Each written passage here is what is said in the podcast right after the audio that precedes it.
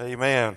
We appreciate Crawford Powell last Sunday, don't we, sharing this Word of God with us, and just in, in an illustrative way and sharing with that. So we praise God for him and these men that are received Christ and being baptized to identify in his death, burial, and resurrection. What a wonderful opportunity that is. And that's what's happening. You know, that's one way that we show what God has done in our lives. That we were on that cross in Christ. We died with Him. A lot of people know Jesus died for them, but they don't know that they died with Him. And that old nature is dead. And now you are a new creation in Christ Jesus. Amen. Uh, Second Corinthians, the tenth chapter. We're going to read uh, one verse. I didn't do verse four. It, it, it's just talking about the weapons of our warfare are not carnal, and uh, I really have a problem the way most Christians go at spiritual warfare, warfare conferences and so forth. And the only place there's a war going on now, since Jesus died and put down every principality and power and ruler on the cross, is the war that goes on between our ears and our mind. And what God says here is that warfare that we face today is just to have our mind renewed, and we're calling this think again. You ever had somebody, you told them you was going to do something, and they told you you better think again? well, we need to think again. And this is what this is about today because in verse 5 it says, the warfare is really this it's casting down arguments. And I don't care where the argument's coming from from out of your own head, a family member, your past, or, or a spirit. But you cast down arguments and every high thing that exalts itself against you getting to know who God really is the knowledge of God, the true God, the good God that we've sung about today. And then it says, bringing every thought into captivity to the obedience of Christ. Now, let me tell you what most of you have heard that this verse means. It means that you're supposed to take every one of your thoughts and make them captive to obey Christ. And that'd be wonderful if you could do that, and then we could have gathered and worshiped you. But you can't do that because that's not what the scripture is telling you. It says the real warfare here when your mind is warring against you, what you're to do is you're to take those thoughts that are trying to capture you and you're to capture those thoughts and you bring them to a place. Because what that enemy is doing is he's trying to tell you that you're not worthy, you're not obedient. Look here at you, look what you did, look at your sin, and he's trying to make you the focus instead of Jesus the focus. And what the Bible says in this verse that the real warfare is that you're to take those thoughts captive and you're to bring them to the obedience of Christ. And when the enemy's pointing at your disobedience or your sin or whatever it is, you point to the obedience of Christ. The Bible says that Christ was obedient to death, even the death of the cross. So, this that we've been given is not based on my obedience, but on His obedience. It's not based on my righteousness, but His righteousness. It's not based on my goodness, but His goodness. Y'all just let me know when I say anything makes you happy. Now, listen to this. Because I'm putting some real good stuff at the front of this. Every action comes from the thought that produced it. Every action that you do, everything you do, every action, that action comes from the thought that produced it. Christianity is not some behavior modification thing. We're not trying to get you to behave better. That will be a benefit of surrendering your life to Christ. How many knows that you never can change a person's behavior until their belief system changes? It, it, will be temporary at best. Well, you point out, we need to stop doing this. You need to do this. You need to stop doing that. And they may can do that just for a day or two. But ultimately, they'll go back to what they believe. And if they believe that thing's helping them or makes them feel better, they'll go back and start doing that again because their belief about that's not changed. If your thinking, listen to me, if your thinking has brought you to a place that you don't like, then think again. Have another thought. if the way you have thought about you, yourself, God, the Bible, finances, future, past, present, what, whatever it is, but if you're thinking, and I'm telling you, it's your thinking that's brought you to where you are. But if, if you're at a place that you don't like, then have another thought. Listen to this thinking again is the essence of all repentance. Y'all need to tweet that after the service. Thinking again is the essence of all repentance. Now, you guys, us at Grace Point, we should really know this now, and we don't mean this arrogantly, but most of the church really still do, does not know what the word repentance means. The word repentance in the New Testament that Jesus used, that John the Baptist used when they said repent, for the kingdom of heaven at hand, is the Greek word metanoia, and it means think differently. The church thinks it means come to the altar, use up the tissues, and cry and tell God how sorry you are for being sorry or whatever. Come on now. Y'all okay? But that's not what the word means. Let's just use what the word, let's use the word Jesus used. Jesus said, if you're going to experience the kingdom of heaven, you have to think differently than you've been trained to think. You're going to have to let go of the negativity and all the things that the world's taught you to think like. And you got to start thinking like I think. You can't have thoughts about yourself that Jesus don't have about you because it's not going to be good because we've been given in the new birth the mind of Christ. And there's only one way to think about you, and that's the thoughts that Jesus has about you. Even Jeremiah said, For I know the thoughts that I have of you, Lord. Thoughts to prosper you, not to harm you, give you hope in the future. That's the thoughts that God has towards you. That's His thoughts. So you have to start thinking His thoughts. You have to have the mind of Christ and let that mind be in you that was also in Him and, and, and, and your mind is renewed as you hear the truth. So let's think again. Wrong thinking equals wrong living. You got to think what God thinks. That's what repentance is all about. And here at Grace Point, we repent every Sunday. We may not necessarily drape over the altar, but we have altars. That's weird for some churches. We have the mourner's bench, we have the altars. And if we didn't, wherever you are with God's an altar. But let's get altered.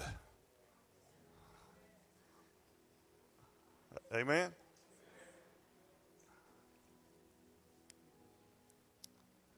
Father, we thank you for just the presence manifested already in this service. Thank you for these men that surrendered their lives publicly. They identified with you and in the power that the cross brought into their lives. And that they were with you on that cross. You died for them, but they died with you. And they were buried with you, and they rose again in that resurrection power. And the life that they now live is not their own, but it's the life of God, the life of the Spirit. It's the Zoe life, the God kind of life. we thank you for that today. We bless you as we approach your word in Jesus' name. Everybody said, smile at somebody, tell them, Welcome to Grace Point. Give them a big smile. Amen. James chapter 1, verse 2. Let's, let's just read through these verses here. James chapter 1, verse 2. We'll put it on the screen for you. James is writing, and of course, he's writing here to believers because he says, My brethren.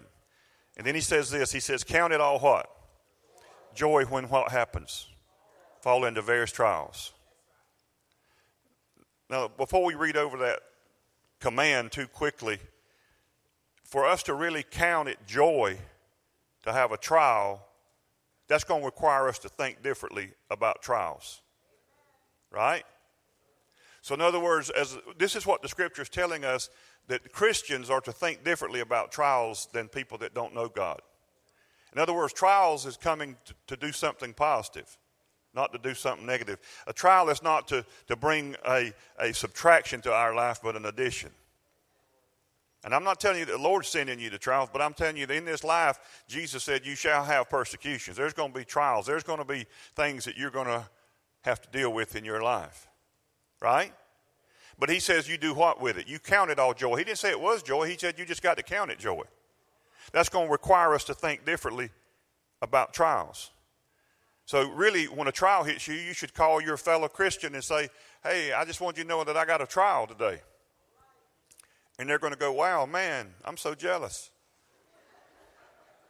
I wish I had one. And then you tell them, Hang in there, one will come. Seriously. He says, Count it all joy when you have a trial. Why? Knowing that the testing of your faith produces patience. It's not going to produce faith because faith is a gift.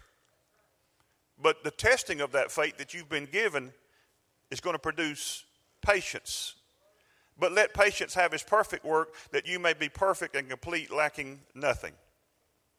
Now, if any of you lacks wisdom, let him ask of God, who gives to all, gives to who? All liberally and without reproach. And it will be what? Given to him. What God is saying is you, that it's not that you don't have wisdom and he's got to mail it to you from the post office in heaven.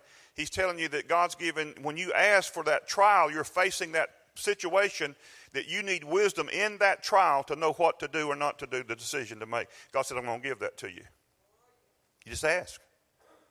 But he says in verse 6, but let him ask in what? Faith. With no what? Doubting, for he who doubts is like the wave, a wave of the sea driven and tossed by the wind. In other words, these are outside circumstances that are knocking you uh, around. For listen, verse seven. For let not that man suppose that he will receive anything from the Lord. He is a double-minded man, unstable in all of his ways. Now, it doesn't say anything about a double minded woman. I don't know what that is, but it just says a double minded man. Come on, y'all. I'm just saying if you're listening.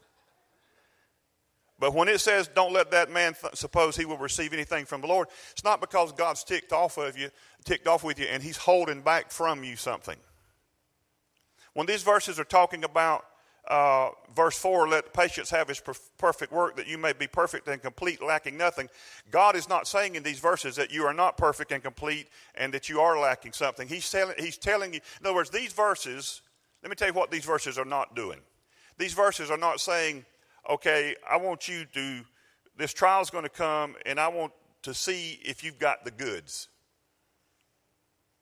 A lot of preachers like to use these verses here to puff the flesh and like that the flesh is accomplishing something here. This is not what he's saying. Because there's too many other verses that says, like this verse in Colossians that said, You are complete in him. That you have received the fullness of God in Christ. So it's not that you're not complete and it's not that you're lacking anything. It's just the point that while you're in this trial, you've got to know that you have that you have been given everything you need. And what's going to happen with this testing is that you're, you're, you're going to prove to yourself and to the world that it's not about your, your strength or your ability, it's His in Christ. Everything's in Christ. And to consider a trial joyful is going to require us to think differently about that because trial, what God is saying through these verses, if you'll notice, is talking about things are going to come to you there's going to be things given to you. There's going to be things added to you. They, trials don't take something away, they, they give something. Now, listen to me. It's impossible for us to receive without right thinking. It's not that God is holding something because He's angry with you. He's not angry with you, and He's not withholding anything. He's already given you everything in Christ. But it's impossible for you to receive what He's given if you don't think correctly about your situation, yourself in that trial. Are you following me? Now, listen to me. Your starting place, and I'm talking about your thinking, your starting place guarantees your outcome. Now, you need to get that. Your starting place, how you, when a trial is before you, when you're facing something, that first thought that you have, that's going to determine your outcome in that. And if you start wrong, you're going to end wrong. And what do you mean by starting wrong? If you look in Mark chapter 8, verse 15, Jesus has gotten on board the boat with his disciples. Now, he's already done two miraculous miracles of the feeding of the 5,000 and the 4,000 We've done done. This has already occurred twice.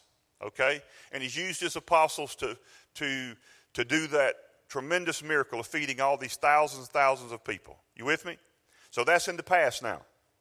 All right, but now they get on board this boat, and the Bible says in these verses above this that they don't even have as much as one loaf of bread between them. They didn't bring any food, they didn't bring any bread. Natural bread that just to eat. They, they didn't bring any. And they're on board the boat, and they're crossing the Sea of Galilee. And Jesus is using this opportunity to talk to them. And he tells them in verse 15 that he charges them with this saying, and he says, Take heed, beware of the leaven of the Pharisees and the leaven of Herod. Now, leaven is yeast, and it makes bread rise.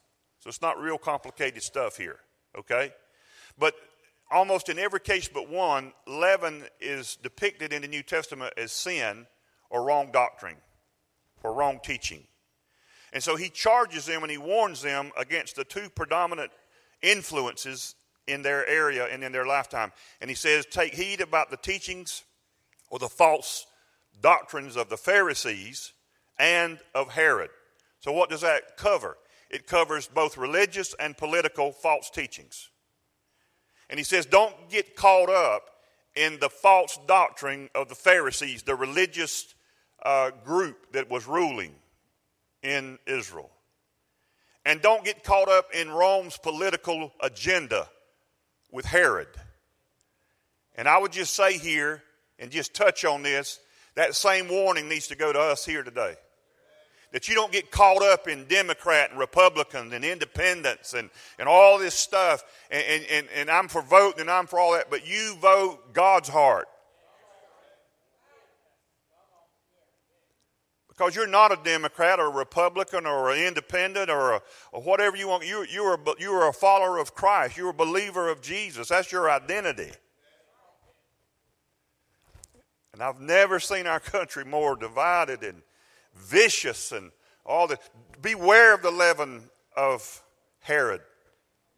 Beware of the religious spirits, the doctrines and religion that tries to, for you to live in such a way that you save yourself and your own sake. Beware of that, he said. And so when Jesus said that to him, verse 16, it said they reasoned among themselves. Ain't nothing worse than to get a bunch of Christians don't know what they're talking about start talking about stuff. Because they ain't got it checked off, man. And so now they're they're trying to figure out what he really means by that. They reasoned among themselves, saying, It is because we have no bread. That was their first thought. We forgot to bring that loaf of wonder bread we had back at the house. But Jesus, being aware of it, said to them, now listen to what he says. He asked them a question. He said, Why do you reason because you have no bread? Do you not perceive nor understand? Is your heart still hardened? Having eyes, do you not see? He's just asking questions. Having ears, do you not hear? And do you not remember? So now Jesus says this. All right, so we, he says, why, when a trial comes, why is the first thought that you have is what you don't have? Why, when you get a bill come in the mail that's a good size one, your first thought is what you don't have to meet that trial? Fill in the blank, y'all. Put your trial in there. But why do you begin from your starting place with your with a deficit, with what you don't have. Why is that your first thought? Why is your first thought negative? Why, why is it that, that we don't have enough? This is going to take us down. Why, why is your first thought that you have no bread? Why, why is that our first thought? I'm in the pile too. Why? Why? We're wired like that. We, we, the prophet says, tells the widow, go, go make me a cake. She said, I don't have but a handful of meal. You, well, our first thought is what we don't have. We don't start out thinking about what we do have. We are trained to think lack, deficit, negative, defeat. And Jesus said, Why are you thinking like this? Why, why do, why do your, your reasonings begins, your starting place begins with we have no bread. Jesus said, Why are you thinking like that? He says, Don't you get it? Don't you perceive? Can't you understand? Why is your heart so hard? Then he says, You've got eyes. Don't you see? You got ears, but you don't hear. And, and, and then he says this, and do you not remember? And I'm not reading the rest of the verse, but then the next verse, you know what he does? He reviews what's already happened when it comes to bread. He said, Now, when I when I fed the 4,000, I mean, how many loaves did you have to start out with? And how many, how many baskets did you take up after that? And, and the Bible says they took up seven large baskets. You know the Greek word large there? That is the exact same size basket that they put Paul in when they were trying to kill him in that city. Remember, they put him in a basket and they lowered him down from the wall of the city?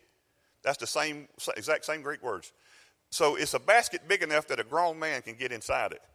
And Jesus said, when I fed 4,000, I didn't start out with as much bread as I did when I did the 5,000. Y'all, y'all carried home seven massive baskets of bread. And when I fed the 5,000 with a few loaves and fish, how many baskets did you take up then? 12?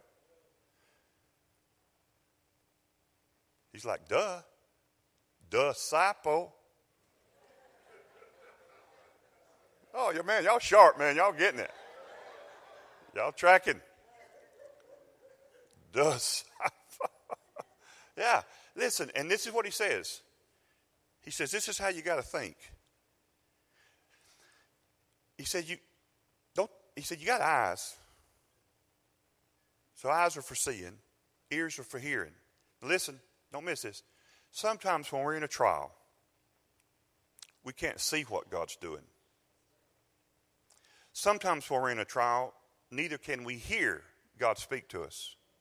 So we can't see, we can't hear. But we still should not lose faith because this is what he said we always have and can never be taken from you is your memory. But he says, Do you not remember?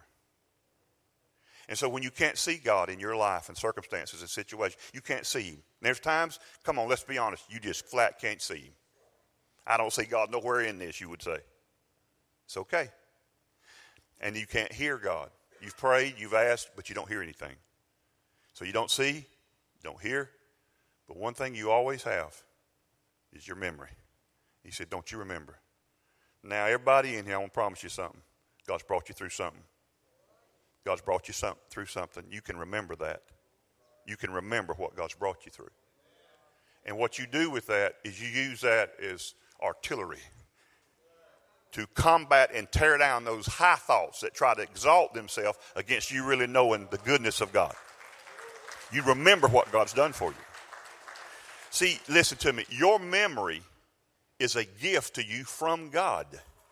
And, and it's never been designed for you.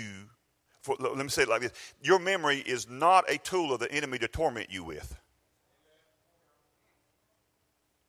There's times I'll tell stories about healings and miracles that I've seen because I've been preaching now for, for, for uh, I remember 30, 34 years, pastoring for over 28 years. And when I tell them, I, I feel that exact same moment. I call it I'm drinking from that well.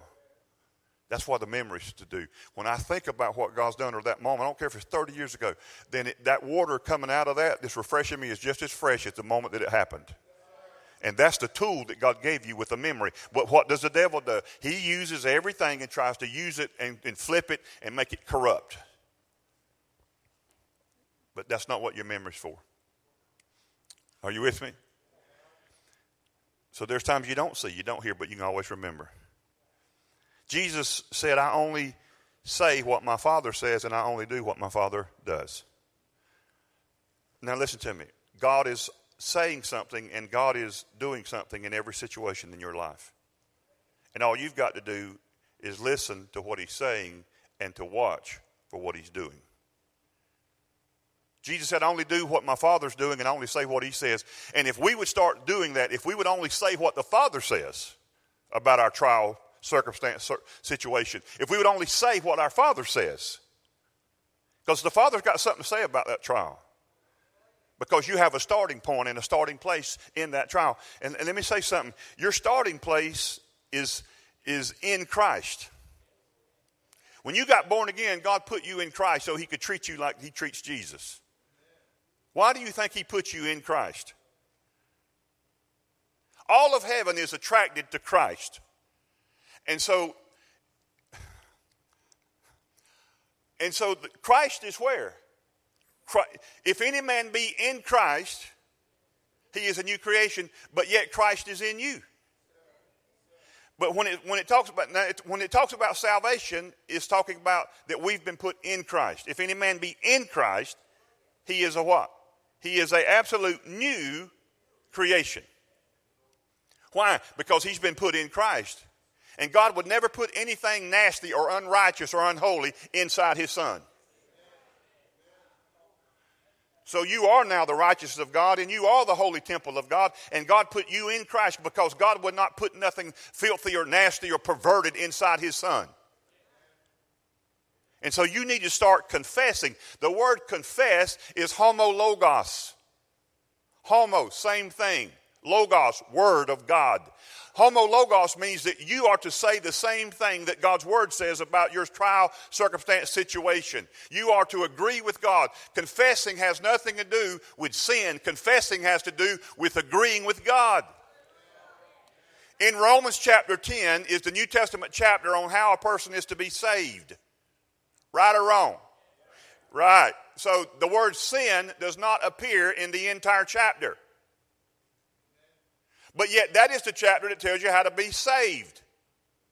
But the word sin does not appear.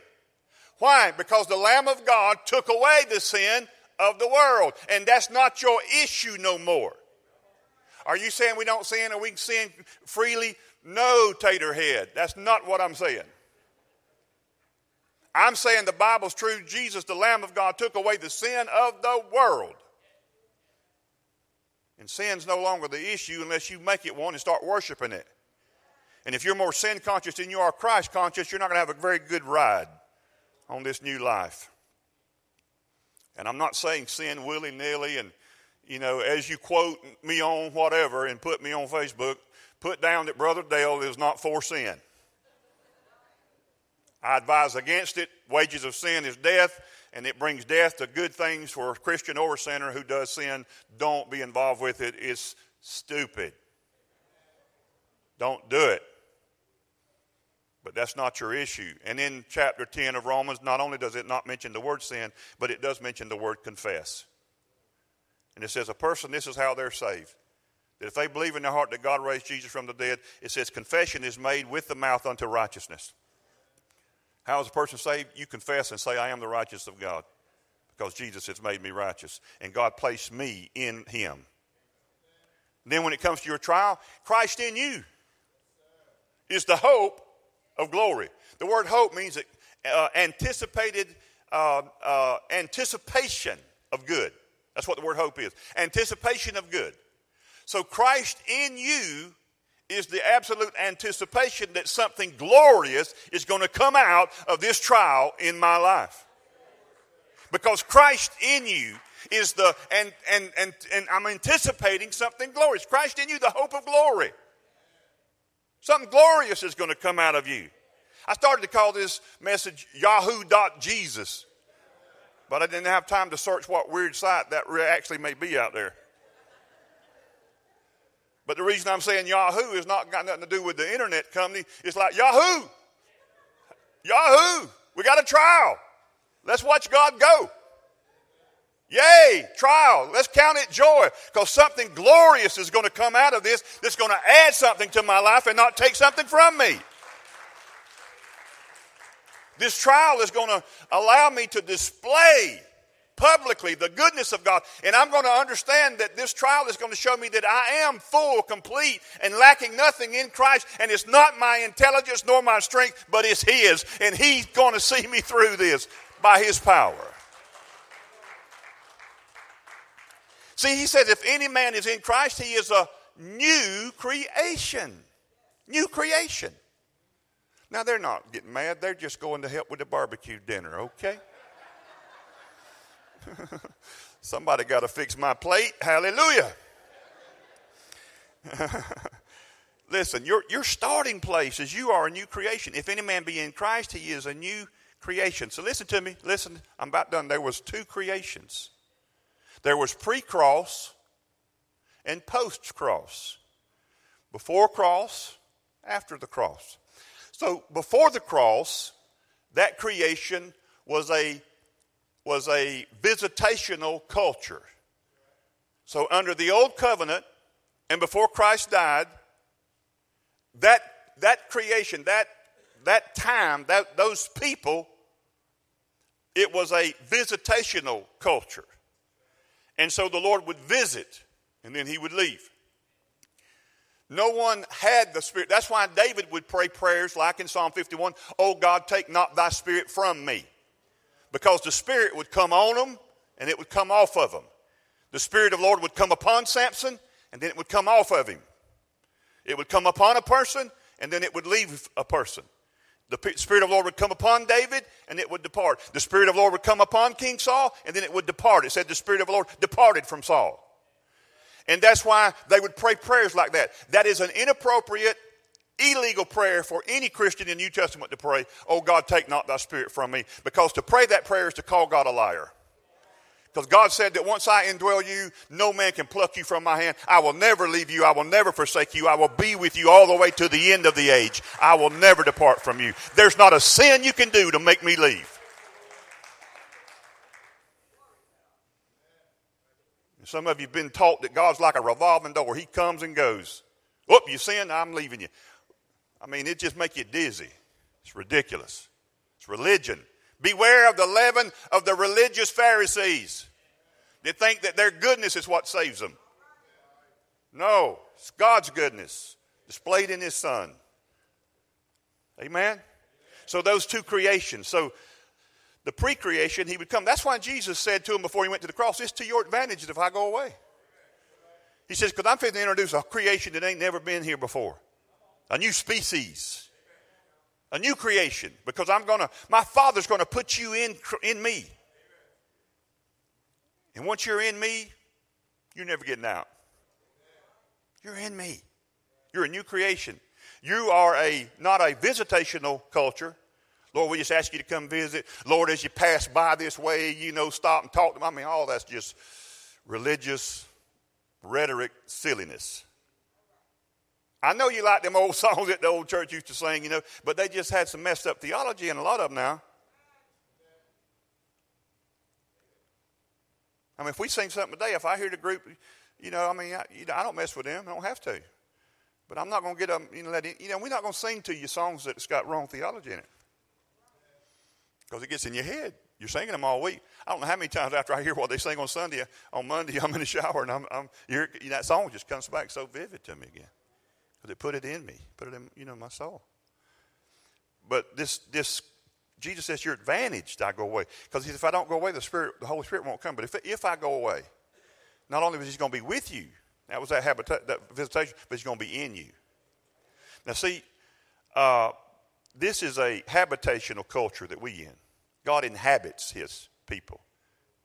We're in Christ, but Christ is in us. Explain that. I can't. I just believe it. Now listen, listen to me. Now, God doesn't come upon you. Because if God comes upon you, then we're back into the visitational culture. So what, what, what happens then when, when I feel the Lord, or however you want to put words to it, but what is really happening is God's not coming upon you because God's already in you. How can God come upon you when He's in you? How can I come upon this building when I'm in the building? So, what's really happening is God is rising up from within you. God's not out there at the planet heaven and we're trying to get him, coax him to come down here oh, come down, pass by this way, oh, you know, all that. No. God's in you, Christ in you. The hope of y'all acting like y'all ain't never heard that part before. So what's happening in your life is, is Christ is rising up from you, from his place of abode, from his habitation. God's rising up on the inside of you. That that's on the inside of you now is rising up and manifesting out where it can be seen by people that are not even born again. They're seeing Christ in you. They're seeing the power of God in your life. They're seeing that on the inside of you. It's not a visitational culture that God comes and goes and now I'm mad at you, now I don't like you, now I love you, and I hate you, and I'm forgiving you, but you're not forgiven. None of all that schizophrenic, religious, Pharisee blubber. That's not God. God indwells you. God's Spirit's in you. You, you listen, you start your starting place from everything, every trial, you start with a win. This is not some pep talk. You, you start with a win. 2 Corinthians 2.14 says, Now thanks be to God who sometimes, every now and then, once in a while, if we're lucky, leads us in triumph in Christ. That ain't what it says, is it? That was a messed up translation. I won't read that one again. Now thanks be to God who, how often? Always leads us how? In triumph in Christ. And through us, by always leading us in triumph, he diffuses the fragrance of his knowledge in every place. It's like you go into those stores, like those stores that sell all that perfume stuff, and they'll have those diffusers. That's really one of the names. And it'll be that thing there in the lady section with the little bulb on it. And I don't know if they have, you don't have a lot anymore, but you can just spray that stuff on you, you know. You can spray it and then just step into it and swirl one time. Then you're in good shape for the day. You know, you, you, you smell like that. God is saying that this is what's going to put that fragrance out for people to see because this is what I promise you. I'm going to always lead you, always. I'm not saying this, God is. God says, I will always lead you in triumph.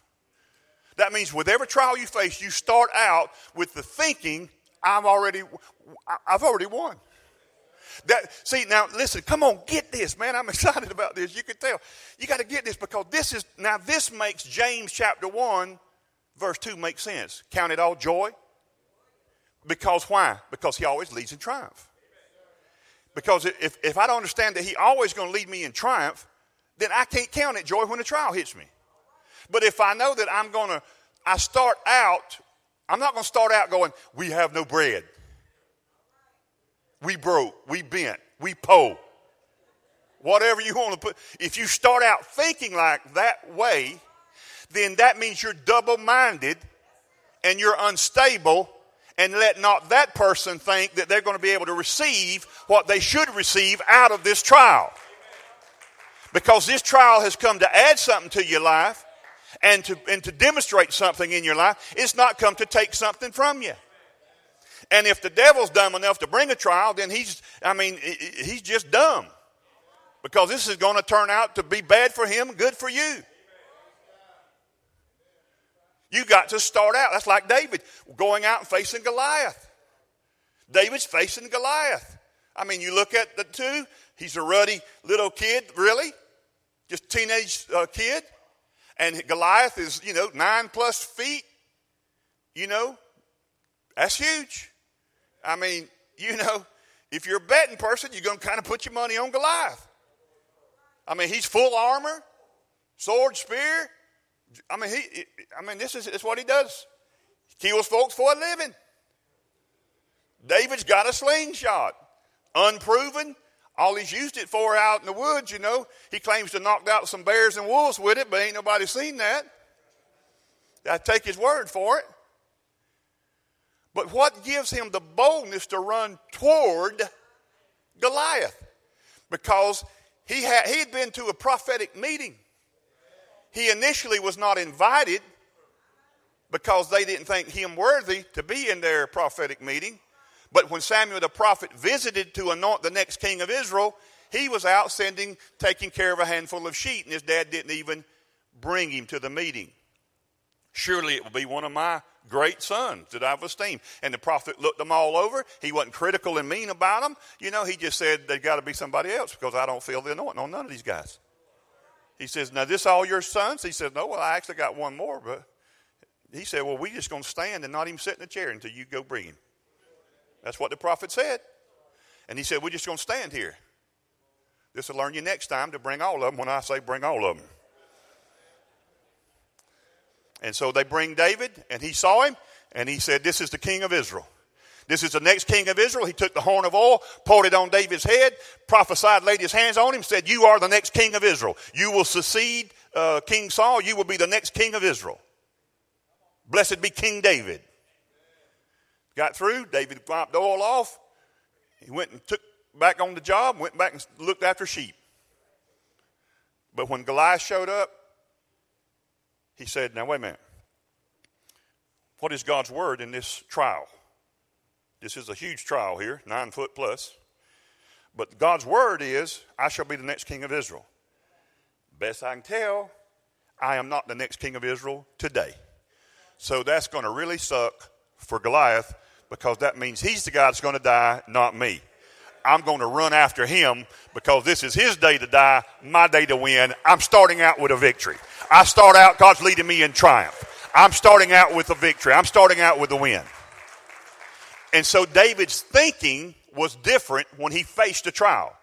He said, I've already won. I've got a promise from God. God's not a liar. He will do what he told me that he will do. So I'm not going to run from this guy. I'm going to run towards this guy and I'm going to win no matter what size I am because it ain't about me. He said, You've come at me with sword and spear, but I come to you with a word from God. And I got a promise over my life, and it's going to be bad for you today. And David won. Second Kings chapter 6, you can read it later. We've got a real trial. We got the prophet Elisha, we got his servant. We got a massive army of thousands of horses and chariots and armed soldiers that are real. And they have come to surround the city where the prophet is, to kill him and all the people with him.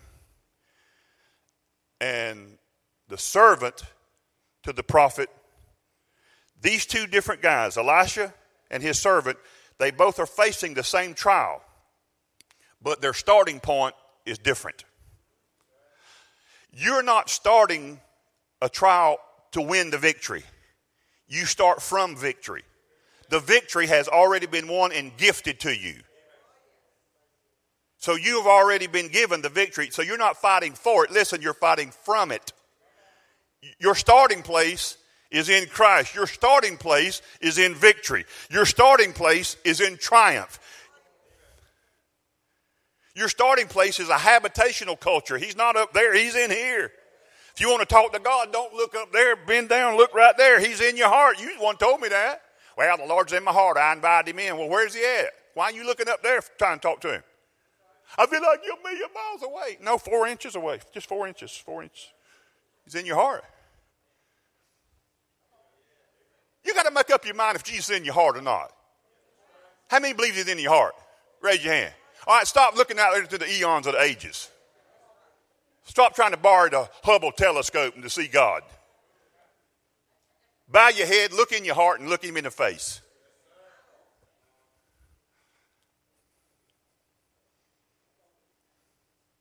I'm pretty fired up by this day. Big army. Man. So the prophet, he's just chilling. He don't seem to be worried. And it says the servant of the man of God arose and went out, and there was this army surrounding the city, horses, chariots. And here's what the servant said We have no bread. No. He said, I mean, really, it's the same thing. It's the same thing. But he says, Alas, my master, what shall we do? What are we going to do? Well, you're going to be dead if God don't come through for you. Well, I only got $100 in the bank. Here's a bill for 5000 and that's got to be paid by Friday. What are we going to do? You're going to get thrown out if God don't come through for you.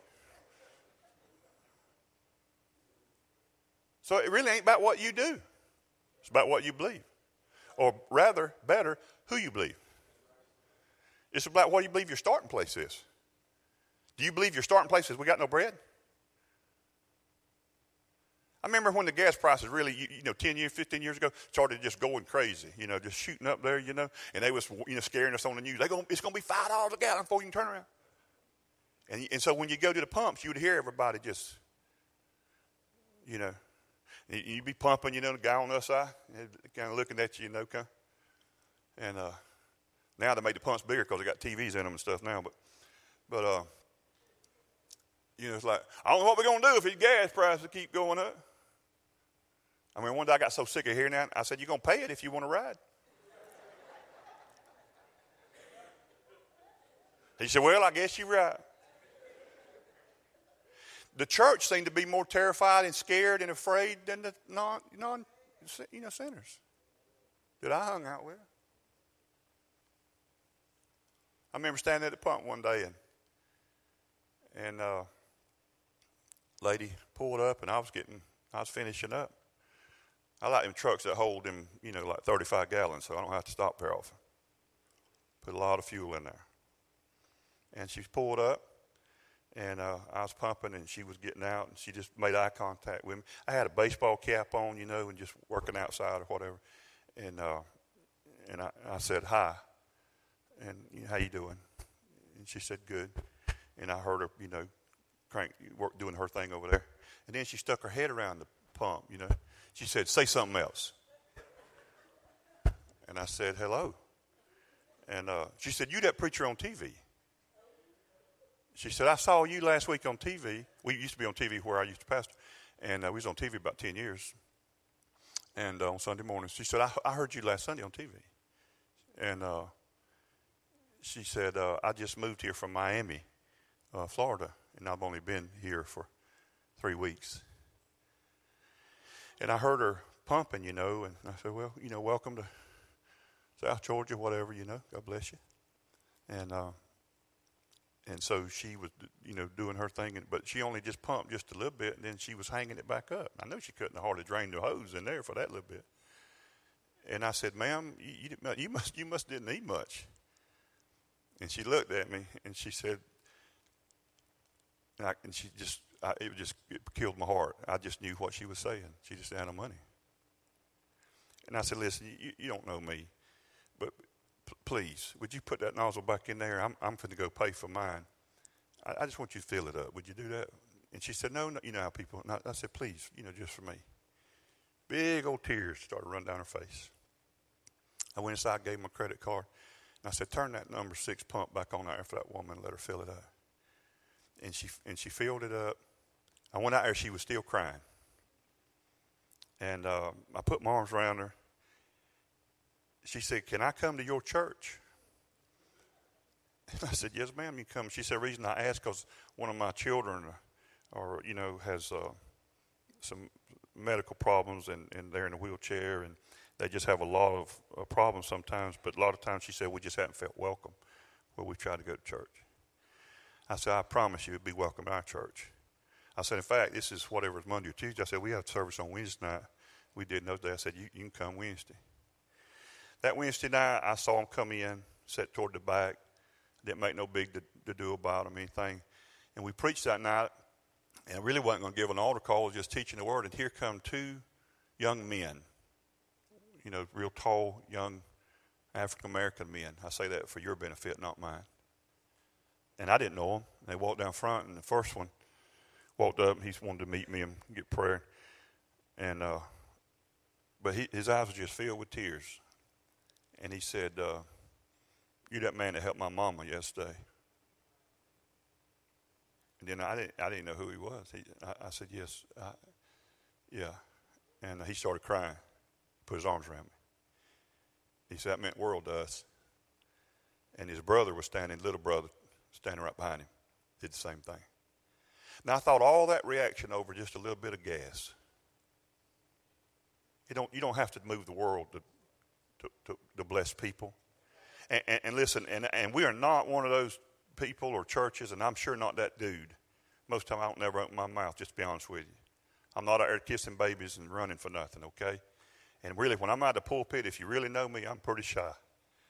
I don't say a whole lot, and I'm real not super outgoing. And I'm not bragging about that. I'm just telling you the reality, and, you know, I'm not saying that's a good quality to have. When I go eat with Crawford, it's really a pain because everybody in Lowndes County knows him. And you can't, you can't, you can't just sit there and talk to him because everybody's coming in. Hey, how you doing? And they all. So it's just like you might as well just lock yourself in the truck with him if you're going to talk to him because that's the only way you get him. But I, I'm just not that person. But I thought about, you know, 20 bucks or whatever it was, just touched three people. And then they wanted me to go back and, and meet their other, their uh, other son that was in the wheelchair. And uh, just a little thing like that. I, am not telling you to what, what to do. But just do something that what just listen to God. I thought, man, if, if that, you know, I don't think you can start a gas paying for ministry necessarily. I've heard some churches that done that, and you can get a real big crowd that Sunday. If you say everybody comes this Sunday, we'll fill your tank up. but and that and it may be worth it. I don't know if you'd come back the next Sunday, but I mean, if y'all know a church doing that, let me know. I'll go that Sunday myself. Hallelujah. I got a big tank. Hallelujah. But all I'm telling you is that this prophet, he's not, he's not worried, but this guy says, What shall we do? And look what the prophet said, verse 16. He answered, Do not fear, for those who are with us are more than those who are with them. And then Elisha prayed and he said, and this is what I want to pray over Dale. And this is what I want prayed over all of us today. Lord, I pray Open his eyes that he may see. Remember, Jesus said you got eyes, but you don't see. And no, you can't see it in the natural. All you can see is what you can see. But you're not, Paul said, look at what's unseen. Focus on the unseen. And, and, and it said, the Lord opened his eyes, and the young man, and he saw, and behold, the mountains were full of horses and chariots of fire all around Elisha. Now, who had the best culture, them or us? We do. We've got the habitational culture. I want to tell you something. Whatever they had, we got better. Because the Bible says it's better. Better covenant with better promises. So anything that Elisha had is inferior to what you and I have because we've got better. He had the Holy Spirit would come on him and come off of him, even if his name was Elisha. You have the Holy Spirit that indwells you and will never leave you. And that means there's horses and chariots and fire all around you all the time. And I'm going to preach a little bit of Pastor Keith's stiff sermon that I'll never forget it long as I live. He preached at Cornerstone. And you can preach it here anytime you want to. but this is a little tidbit of it. I'm saying it different, but it, it fits here. Okay? So here we got two starting points. They're both different. One is starting from defeat, one is starting from victory. Elisha is not worried because he sees differently. The other servant only sees what he sees in the natural, and he's scared to death. Now, if all you see is your checkbook, your balance sheet, your ledger sheet, if all you see is the economy, your future, your, I mean, if that's all you see now, you're going to have a rough ride. God bless you. It's going to be tough on you. You're going to be one miserable believer on your way to heaven. And there's going to be a whole lot of fragrance, and you're going to be double minded, and, and you're not going to be able to receive really what God wants to re, you re, to receive. And you're not going to be that fragrance that He wants you to be so that other people will have hope because Christ is you is the hope of something glorious coming out of whatever you're facing. But listen to me. There is a big difference in what's true and, and the truth. There is a big difference between what is true and the truth. There is always a higher truth in the kingdom. Listen, Jesus did not say, listen, Jesus did not say you shall know what's true and that'll set you free. Because knowing what's true will not set you free. It'll bring you into bondage. And it might be true that you have this disease and the x ray proves it. It might be true that you ain't got no money in the bank. It might be true they just laid you off and they said they ain't never hiring you back. It might be true this, I mean, there's a lot of things that are true out here in this world, but that's not the truth for you. It is true, but it's not the truth. Jesus said, You shall know the truth, and the truth is what sets you free. Now, you ever seen these people that talk about, I'm just going to speak the truth to you in love? That means I'm going to tell you all of your, all your faults and failures, but I'm going to try to do it in the most kindest, nicest possible way, but I'm going to really tell you what a bum you are. You ever had them Christians do that? I, am just going to speak the truth now.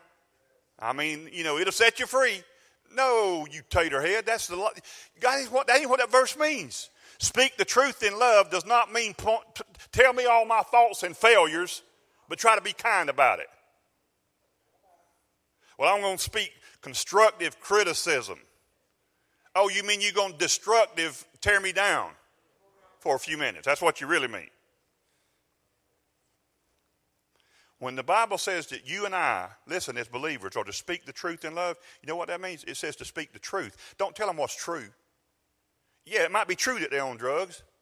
It might be true that they do this. It might be true that they've done that. It might be true. There might be a lot of things that are true surrounding them. They don't need you to tell them what's true because they, are, they, they know. What they need is somebody to stand there and tell them the truth. The truth is that you're the righteousness of God. The truth is that you're in Christ and you'll never be removed. The truth is that you start with a win. The truth is that He always leads you in triumph. That's the truth. And if you'll confess the truth about you, then you will be able to receive what God wants you to receive because your starting point will guarantee your ending place. Because you're starting out with a win. You're not starting defeated, a worm. Uh, you're starting as a child of God. You starting that I believe God, that God's not a liar. I'm starting with God. I believe His word. I'm starting with a win. Some, somebody says, Well, man, I, I tell you, I just heard you always just preach victory all the time. I'm like, Guilty. Guilty as charged. You are not going to come here to Grace Point and get bad news. If you leave here depressed, it's because you came here depressed. And you didn't listen to the truth when it came. Because the truth will set you free. Brother Dale can't set you free, but the truth will set you free. It'll make you free. The truth, not what's true in your life, but the truth. So, all I'm asking you, all I'm asking you is that you rethink your assumptions. I'm asking you that you rethink your starting place. I'm asking you to think again.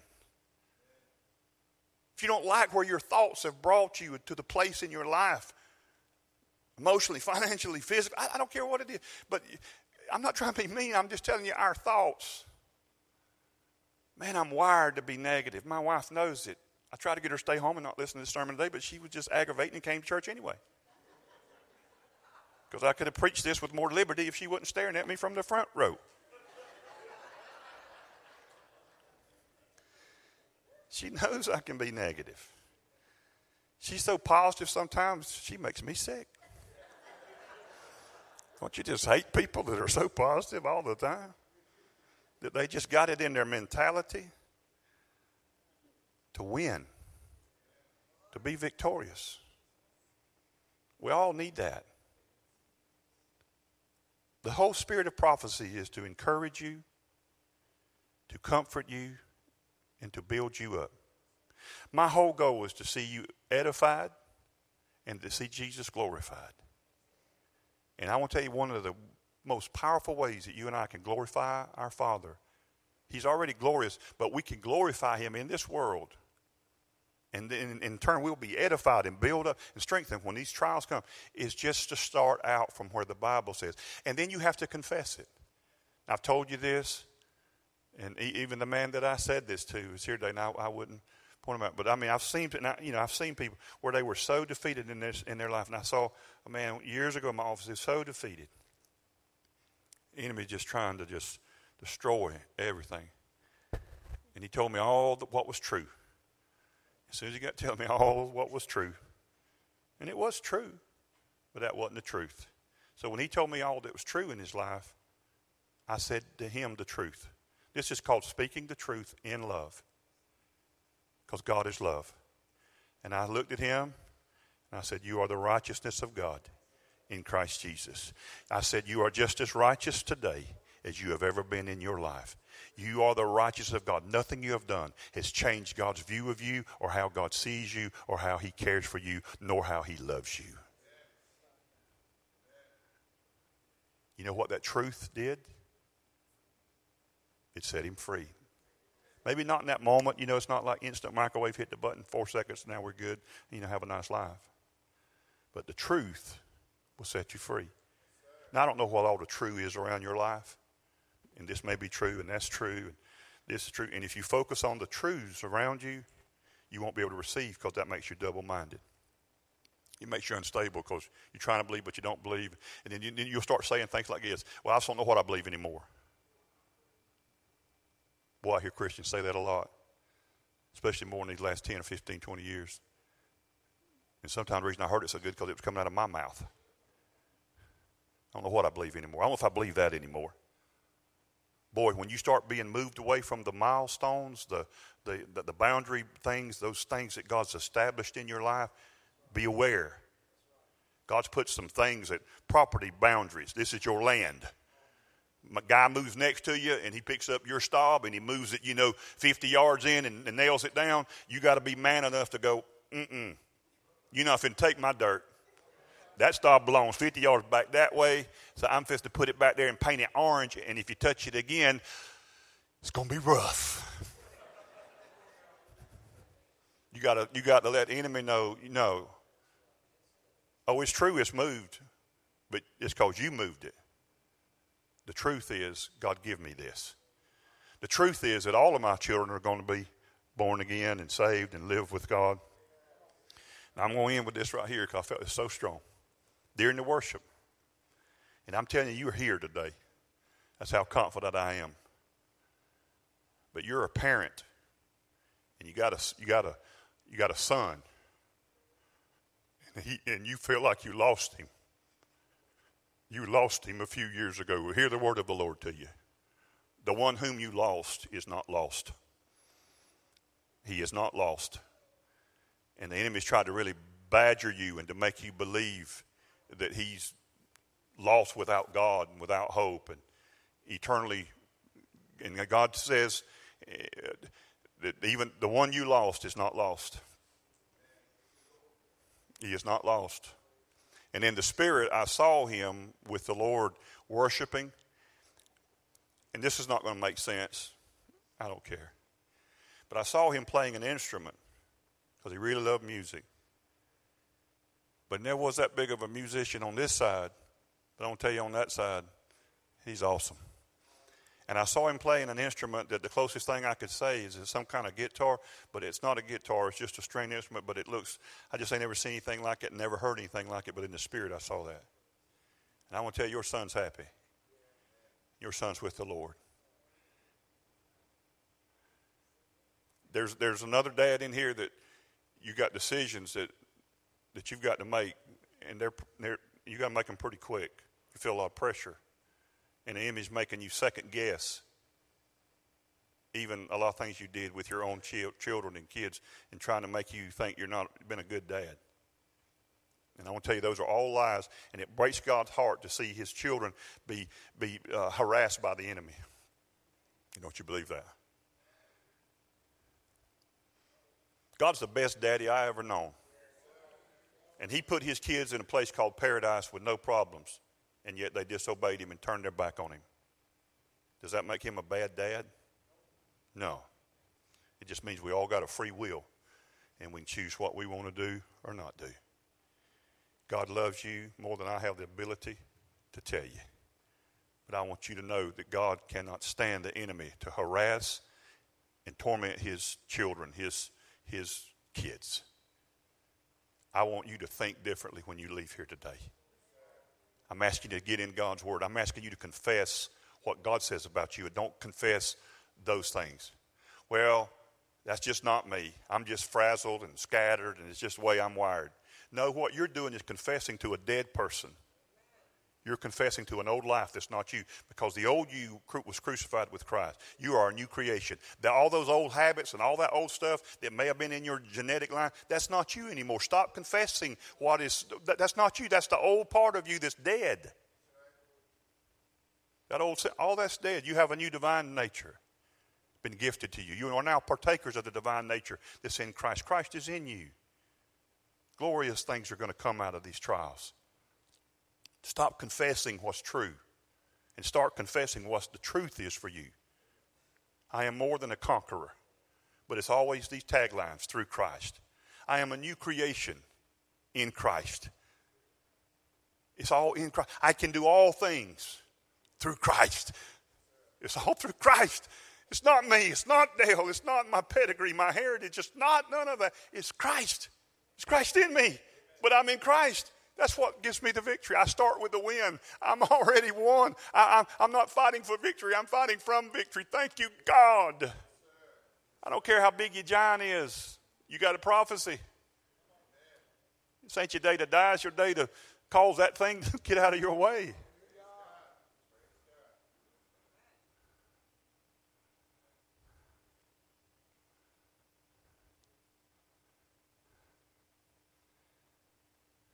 You hear the word of the Lord to you today. We're not here trying to knock out some service and play religion and go home. I've seen so many people wiping those tears as the Lord was speaking to you about your sons. I believe it was even about more than one. I had a guy that worked at the ambulance service me when I started out in 1978. And me and him worked 24 hours on duty and we was off 24 hours.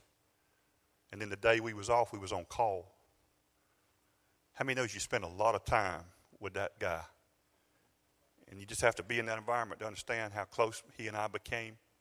And I worked there one year like that, but those hours, as even as a young guy, was rough on me. And I, I, I moved to another city, and I went to Tifton to be a paramedic instead of there, because they worked 24, 48, and I thought I was on vacation up there, you know. But one night, I, I, I got promoted to chief, and this guy was the chief of that service. And one Wednesday, once a month, we would have regional meetings in Albany, and I, he would sometimes come up to Tifton, get in my county car, and ride with me to Albany. And we would go to that meeting and come home. And on that Wednesday, he started talking to me about the Lord. He knew my life, and he was not a religious guy at all, didn't go to church at all. But we just talked, you know, about things, but real peripheral light, you know. But I, I didn't try to, you know, shove his head in the floorboard and made him repent or nothing. I mean, just, just we just had a good conversation there and back. I did invite him to church though, so he went to church that following Sunday to, to my church. you know where I went, not my church I pastor. I wasn't pastoring then. And that's that Sunday he came to the altar, and in our church we had he came to this side and, uh, and I came and came around here and I knelt in front of him. And really, I was trying to protect him from some people that might have got in his ear on one side hollering, hang on, and one side on the other side hollering, turn loose and stuff. So I was just trying to protect him because I knew he had no paradigm for religion or Pentecostalism or anything. And so I was down there. But I didn't bother him either. But he was just silently bowed his head. And I didn't ask him what he was doing or anything. But I just laid my hands and he looked up and saw it was me and then he just knelt his head back down. That's all I felt to do.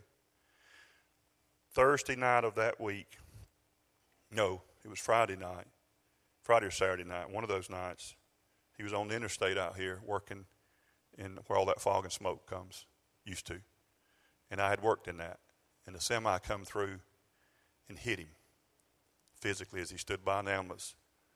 Valdosta's ambulance got hit uh, one of my employees that worked for me was working part time with them. He was in the back of that ambulance. There was just a lot of people hurt. And my buddy got a brain injury, and it and he was really messed up, and they didn't think he was going to live. And I got the call, and I went down to ICU down here to see him the next morning. It was just horrible. And he never could speak again, and, and nobody, you know, he didn't know anything. And I was so tore up about it. And I felt like that I should have been better, done more, witnessed better, whatever. Because in my heart, I was being tormented that he was lost. In other words, he didn't even, I, I mean, he, he, he couldn't make any kind of movement. He was just all the cortical posture, and he, he, he just couldn't move. And I remember uh, a week later, a, a week of torment. And, I, and in my dream, he came to me in my dream. Now, you say, I don't believe this. I don't care. It ain't for you. But it'll encourage those that believe it. He came to me in his uniform. That's how I knew him best. And he walked right up to me and he said, Dale, listen, I just want you to know that I'm all right with Jesus, that everything's fine. Now, he, he was still alive and he was in a facility. But he said, Everything's fine with me and Jesus. He said, I received him into my life the other day and I don't want you worrying. And I woke up. That was it. And when I woke up, the Spirit of the Lord was so strong upon me, and I just began to weep. I just laid in bed and lifted my hands, and I just said, God, thank you. And I called his name. I said, I know everything's going to be fine. Now, I was really hoping that he would be healed, you know, get out that bed, start walking again and all that, because he was a young fella, but he didn't. A year or so later, he died. His wife came and asked me to preach his funeral. But I, could, I stood in the First Baptist Church, Adel, Georgia, and I preached his funeral with 100% confidence. I knew he's with God. He's with the Lord. And, and, and no, no fear. No, no, no fear. And, and I, I feel that so strong during the worship today. And you go home with that now, and don't you worry. For the one you lost has not lost, but he's with the Lord. And not only is he with the Lord, and he loves you, Mama, but he wouldn't come back if you if you if you would ask him and say you want to come back, he would say no, and don't get offended. But he's having way too much fun. Where's that? Okay, he's done made the praise team over there, so you know that's a big deal. Don't mess that up. Okay, I want you to stand with me. Could I get some of my elders and ministry team to come down? I sure would like to pray with anybody that wants to be prayed for today. I'm going to dismiss these guys, let them go. And uh, hey, if you didn't make it on time for church today, you ain't going to never make it. Hallelujah, because we gave you a whole extra hour. We love you guys. Y'all can tell I like to have a little fun. That's okay, ain't it? Hey, if you hadn't received Christ and put your faith in Him, do that right now and then come down here and tell us you did. You confess what Jesus says about you. You're the righteous of God. Put your faith and trust in Him for your salvation. That's all you got to do. How easy it is to get saved. That Philippian jailer was told this by the great apostle Paul. What must I do to be saved? He said, believe. Believe on the Lord Jesus and you'll be saved. And so I'll say the same thing to you, those that's watching me on Facebook. Hey, if you don't know Jesus, believe on Him. Believe on Him. That's how easy it is. You ain't got to do penance. You ain't got to do none of that stuff the religion Pharisees tells you. Just believe on Jesus. Trust in Him for your righteousness, and you're saved. And then learn to walk in the Spirit. Come to church, read the Bible, hang out with Christians that know God. Enjoy this adventure called the Christian life. And learn, learn, and start from victory with every trial that comes your way. Amen. Now, people want to get mad at me for being positive. They do. They want me to whoop on people and dangle them over hell on a rotten stick and try to scare them into the kingdom. But that don't work. For it is the goodness of God that leads men to repent. It is God's goodness that calls men to think differently about Him. And therefore they will serve Him, they will live with Him, and they will be with Him forever. Okay? I'm so glad people are already coming. And we're here for you. I'm going to dismiss you guys. If you want prayer for any reason, or if you just want to come down and shake one of these prayer ministries' hands or mine and say, hey, I just want to say hi.